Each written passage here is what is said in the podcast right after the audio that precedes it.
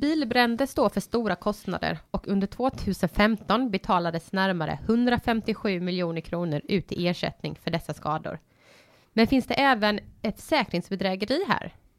Ni lyssnar på Larmtjänstpodden och idag ska vi prata om bilbränder och den kontrollaktivitet som försäkringsbranschen kommer genomföra under 2017.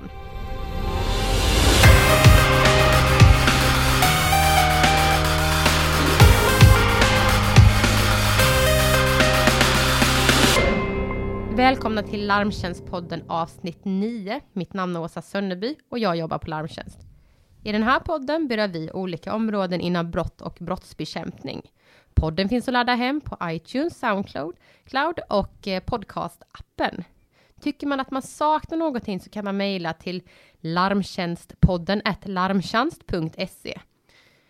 Men nu så kör vi igång med dagens avsnitt och i studion har jag idag Mats Galvenius och Bosse Andersson från Larmtjänst. Hej!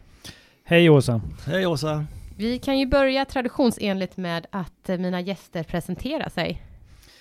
Ja, jag heter alltså Mats Galvenius och jag är VD för Larmtjänsten ganska många år. Jag heter Bosse Andersson och jag jobbar som utredare på Larmtjänst. Jag har gjort sedan 2010 och eh, har en bakgrund som kriminaltekniker inom polisen. Mats, du har ju varit med här i studion så att eh, jag tror kanske att eh, några som lyssnar på den här podden har nog hört din presentation tidigare. Eh, Bosse, det är intressant att du är med här idag, för vi ska ju som sagt prata om bilbränder mm. och du är ju som sagt eh, eh, ute och kikar på en hel del bränder också. Eh, vi ska gå in på det lite senare, men om vi pratar om den här kort, den här kontrollaktiviteten som rör bilbränder, Mats, vad, vad innebär den och varför? Ja, det är ju så att bilbränder är ju något som kostar försäkringsbolagen ganska mycket pengar. Varje år så betalar försäkringsbolagen ut 150 till 200 miljoner kronor för bilbränder. Det är inte så att det är någon dramatisk ökning, det ligger ganska konstant. Men eh, vi vill ändå se att finns det bedrägerier här? Det ryktas ju om det ibland. Det är sånt man kan läsa om på sociala medier och visst förekommer det att bolagen hittar bedrägerier. Och då vill vi motverka dem. För det finns eh, ingen riktigt samlad statistik eller bild om det här idag, som jag förstår det. Nej, det är ju så att det är ju genuint svårt att veta om det är ett bedrägeri bakom eller inte. Man kan ju konstatera om en bilbrand är anlagd eller ej. Eh, och det kommer Bosse säkert att prata mer om. Och de flesta bränder som sker, de är ju anlagda. Men varför de har anlagts, det kommer man kanske inte alltid hela vägen fram. Men då är det ju viktigt att man kanske fördjupar utredningsinsatserna för att åtminstone ta bort motivet försäkringsbedrägerier bakom de här anlagda bränderna. Ja, för det har ju rapporterats en hel del i media den senaste tiden, det senaste året, om eh, anlagda bränder och men kanske också som beror på social oro och liknande. Eh, så mm, det, det diskuteras ju en hel del med om just bilbränder.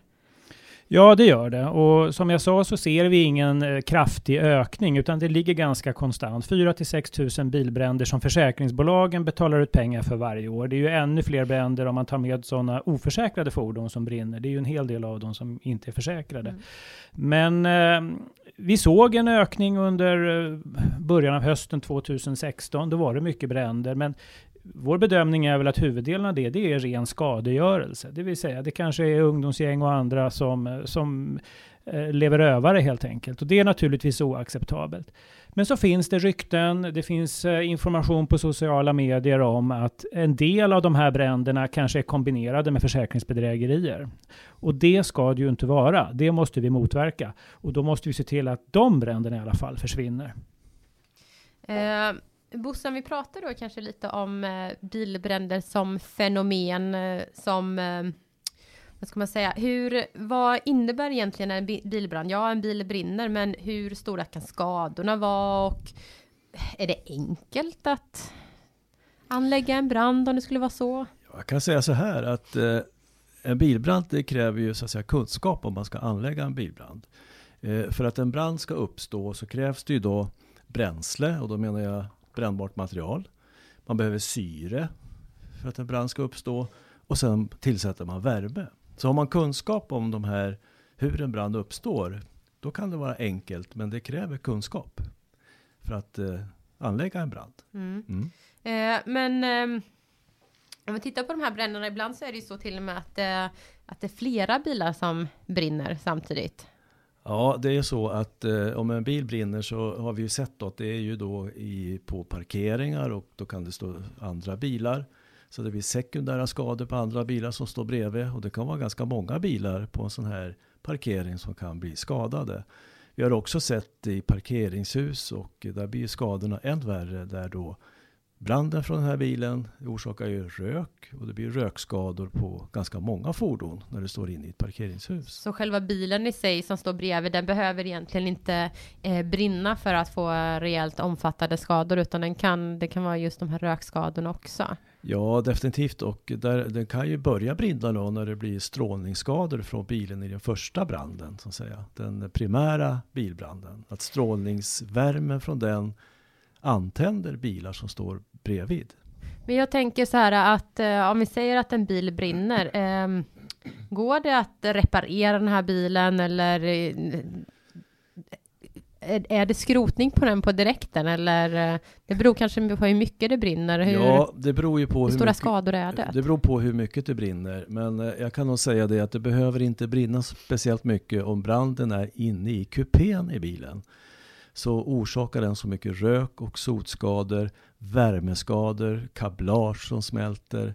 Så att skadorna behöver inte se så oerhört stora ut för ögat. Mm. Än att man måste kanske ersätta den här försäkringskunden med en ny bil eller en annan bil. En ersättningsbil helt enkelt. Så det behöver inte se ut så mycket. Men eh, så att för, att, för att det ska vara stora skador. Men om man tänker, vad, vad är det för kostnader vi, om en brand, om en bil brinner, vad är det för kostnader som vi pratar om då?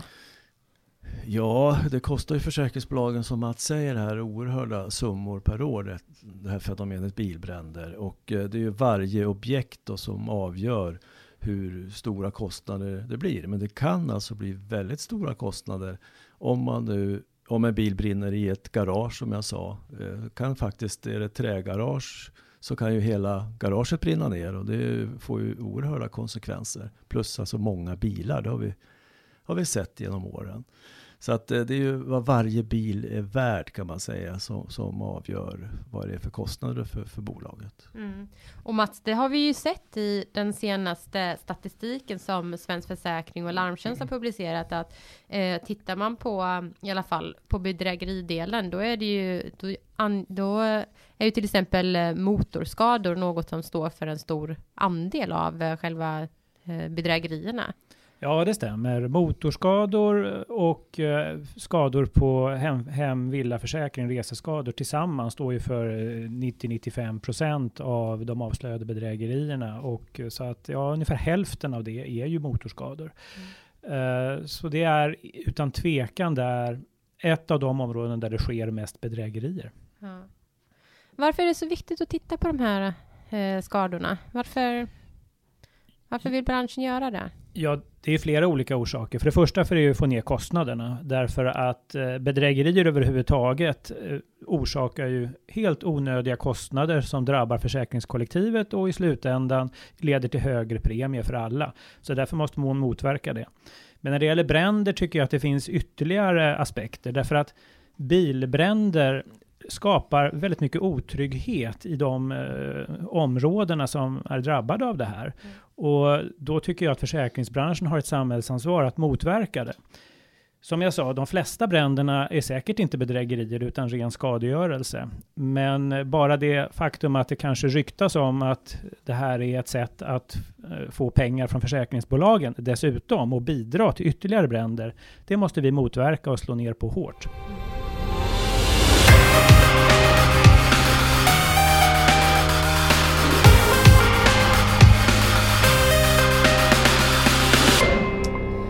Om vi ser på till exempel ehm, 2016 och bläddrar lite statistik här som jag tycker är så roligt så kan man ju se i den senaste rapporten som Larmtjänst och Svensk Försäkring har eh, presenterat så gör ju faktiskt en branschen en hel del mot eh, bedrägeriutredningar. Man genomförde hela 7417 utredningar under 2016, eh, vilket faktiskt var fler än tidigare.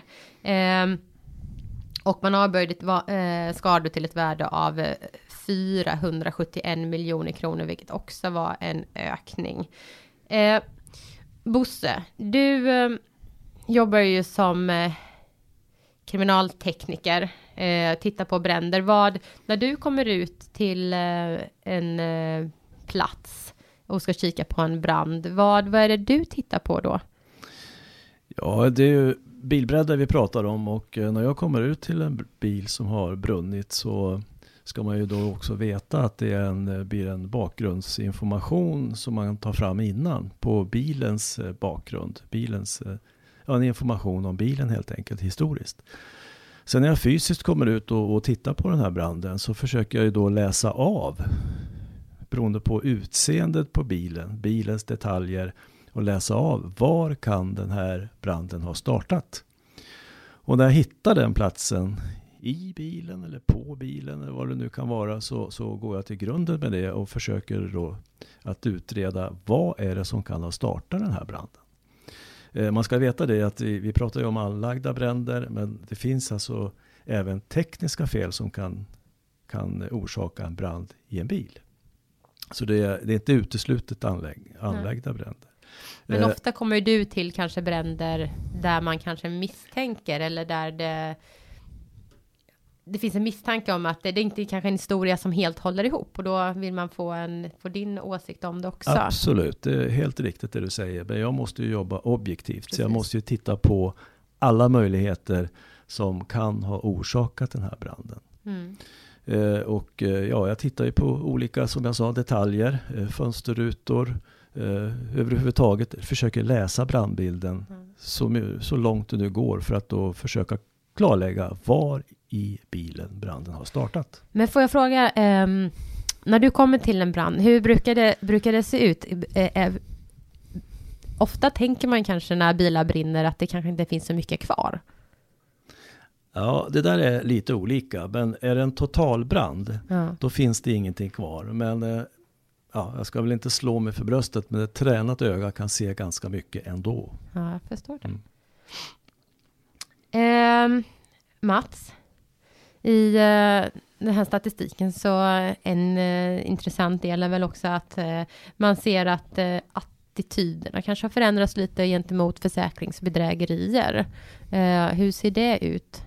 Ja, vi gör ju en årlig Novusundersökning för att ta reda på hur attityderna till försäkringsbedrägerier utvecklas och glädjande nog så blir allmänheten mindre och mindre förlåtande.